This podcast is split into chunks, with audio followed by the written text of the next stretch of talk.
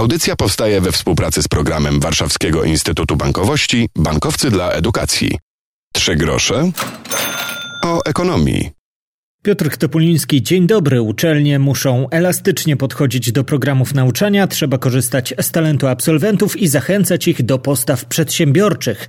Tak mówili eksperci podczas trzeciego forum akademicko-gospodarczego. Obserwowaliśmy to wydarzenie w najbliższej audycji i w niedalekiej przyszłości. Rozmawiać będziemy o tym, o czym rozmawiali i naukowcy, i przedsiębiorcy. Sporo już się dzieje, na efekty współpracy czasem trzeba poczekać i okazuje się, że jest jeszcze wiele do zrobienia. Co należy poprawić? O tym w dzisiejszej audycji.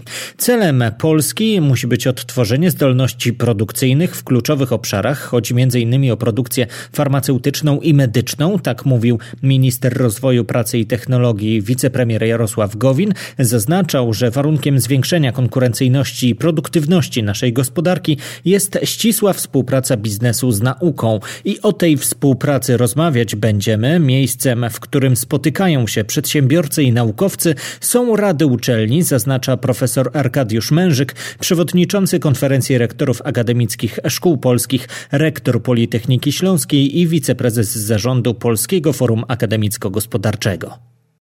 Są z jednej strony organem, który monitoruje funkcjonowanie uczelni, ma również zaszczepiać dobre praktyki w zakresie realizacji procesów zarządczych, ma również być może jeszcze niecałkowicie wykorzystany jeden ważny element, element połączenia otoczenia społeczno-gospodarczego i przedstawicieli środowiska naukowego w jednym ważnym organie uczelni, który opiniuje strategię rozwoju uczelni, ma ogromny wpływ na kształtowanie tej strategii. Liczymy na to, że w wyniku tej dyskusji uda nam się wypracować bardzo dobre modele, modele przede wszystkim, które nie zakończą się tylko podpisaniem umów czy zwiększeniem liczby patentów, ale przede wszystkim zwiększeniem liczby wdrożonych patentów, wdrożonych technologii, sprzedanych technologii, powstających nowych produktów.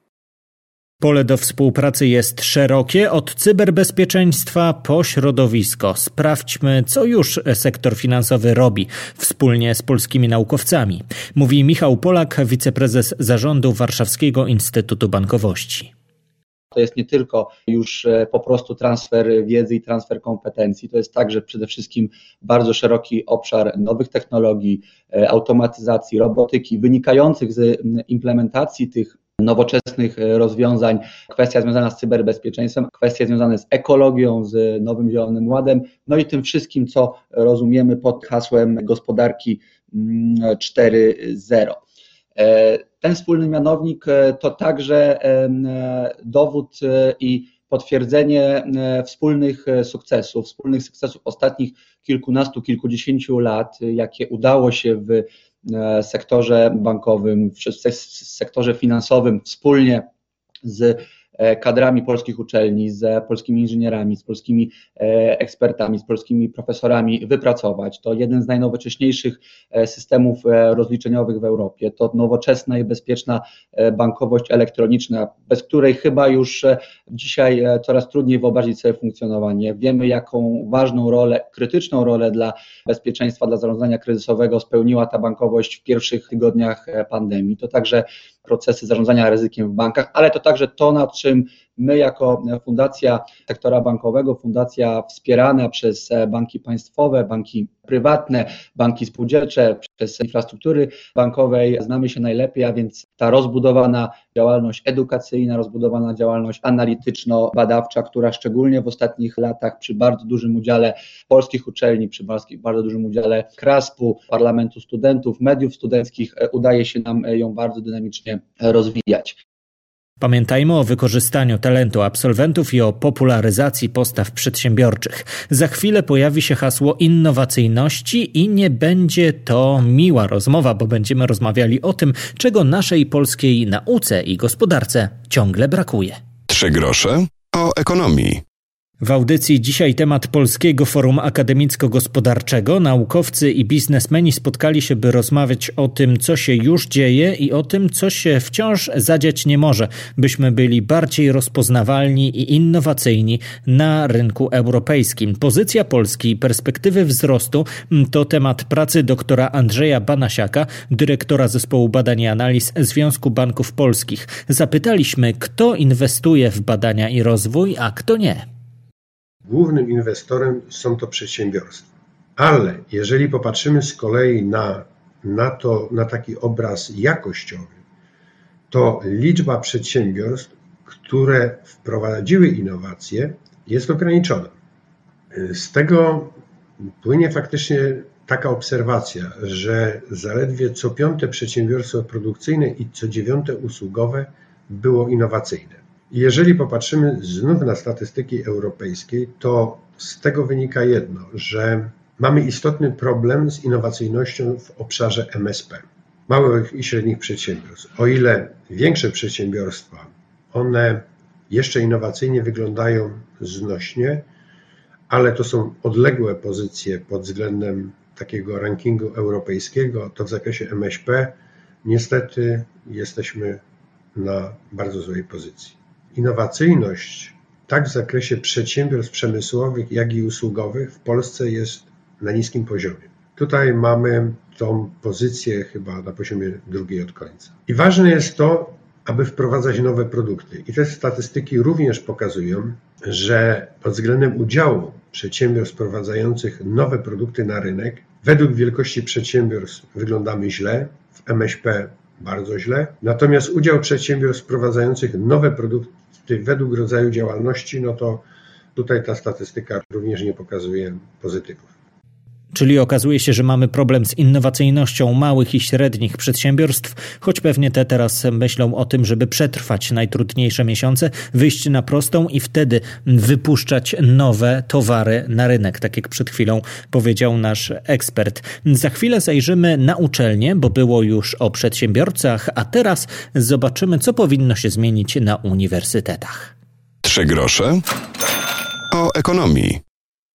Rozmawiamy dzisiaj o szansach, możliwościach, jakie stoją przed polskimi przedsiębiorcami i naukowcami, którzy razem powinni działać, by zwiększyła się innowacyjność polskich firm, a także polskich uczelni. Za nami trzecie forum akademicko-gospodarcze. To okazja, by rozmawiać o tym, co już się stało, co zadzieje się niebawem. No a jak zaznacza Jowita Michalska, prezes Fundacji Digital University, zmieniać muszą się uczelnie, szkoły już teraz. Warto warto pamiętać o pewnej elastyczności. Lifelong learning, uczenie się przez całe życie już nie może być tylko gdzieś w teorii, ale musi być bardzo praktycznym elementem, co oznacza, że tą edukację musimy właściwie u siebie uzupełniać przez cały czas i ona nie może być długa, bo tak naprawdę przy 4-5-letnich jakichś kierunkach edukacyjnych, to my tak naprawdę, świat się tak szybko zmienia, że na pierwszym roku nie jesteśmy w stanie wiedzieć, co na czwartym powinniśmy robić, być może oduszać się tego, czego się na pierwszym nauczyliśmy ale chcę też wątek zawodowy, bo tutaj mówimy dużo o biznesie, o gospodarce 4.0. Ja też jestem członkiem tego bardzo ciekawego zespołu, którym myślimy o gospodarce 4.0 i e, myślę, że to, co jest ciekawą nauką też z naszych 180 światowych oddziałów, to jest to, że w korporacjach potrzebujemy wdrażać tą transformację cyfrową, ale my już na świecie widzimy, że wdrażanie transformacji cyfrowej jest przede wszystkim elementem mówiącym o ludziach i o ich edukacji, a niekoniecznie czysto o technologii. Dlatego, że firm technologicznych, mocno zaawansowanych, dostawców technologii jest wielu, oni są na bardzo dobrym etapie rozwoju i wiedzą po wstępnej diagnozie, jaka ta technologia mogłaby być nam potrzebna. Natomiast z wieloma organizacjami, które robią na przykład audyty technologiczne, rozmawiamy i widzimy, że w całej Polsce robionych audytach technologicznych, że między 60 a 80% technologii posiadanej przez organizację nie jest przez nią wykorzystywane albo w ogóle, albo w bardzo małym stopniu tylko, dlatego że ludzie nie rozumieją, czym jest transformacja cyfrowa. I na rynkach takich bardzo zaawansowanych, jak nie wiem, Singapur czy te rynki amerykańskie, to uczy się już właściwie tylko takiego Digital Transformation Expert, y, takich kompetencji. Ludzi wymaga się od nich, żeby to był tak naprawdę drugi zawód.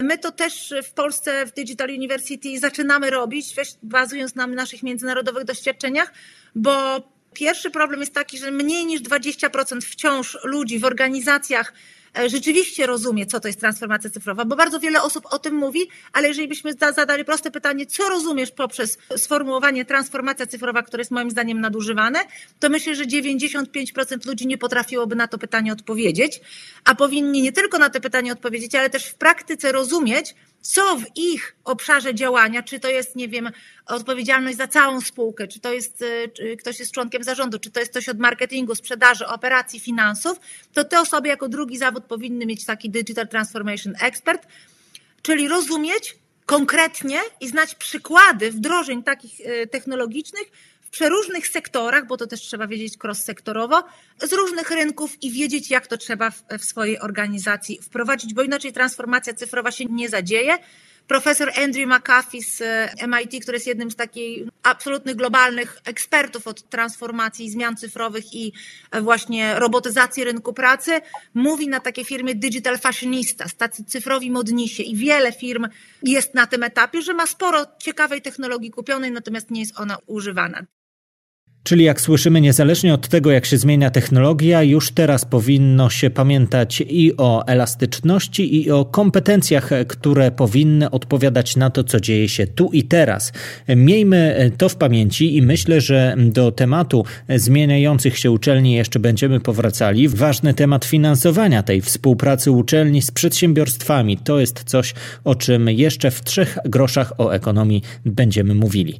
Pojawił się tytuł naszej audycji. Warto go wpisać w ulubionej aplikacji z podcastami. Trzy grosze o ekonomii. Co tydzień pojawia się kolejny odcinek naszej audycji. W niedalekiej przyszłości rozmawiać będziemy o zadłużeniu młodych. Jak z niego wychodzić, jak wychodzimy z niego my wszyscy jako Polacy, co się stało, że młodzi się zadłużają, a może tego nie robią z racji tego, co dzieje się wokół.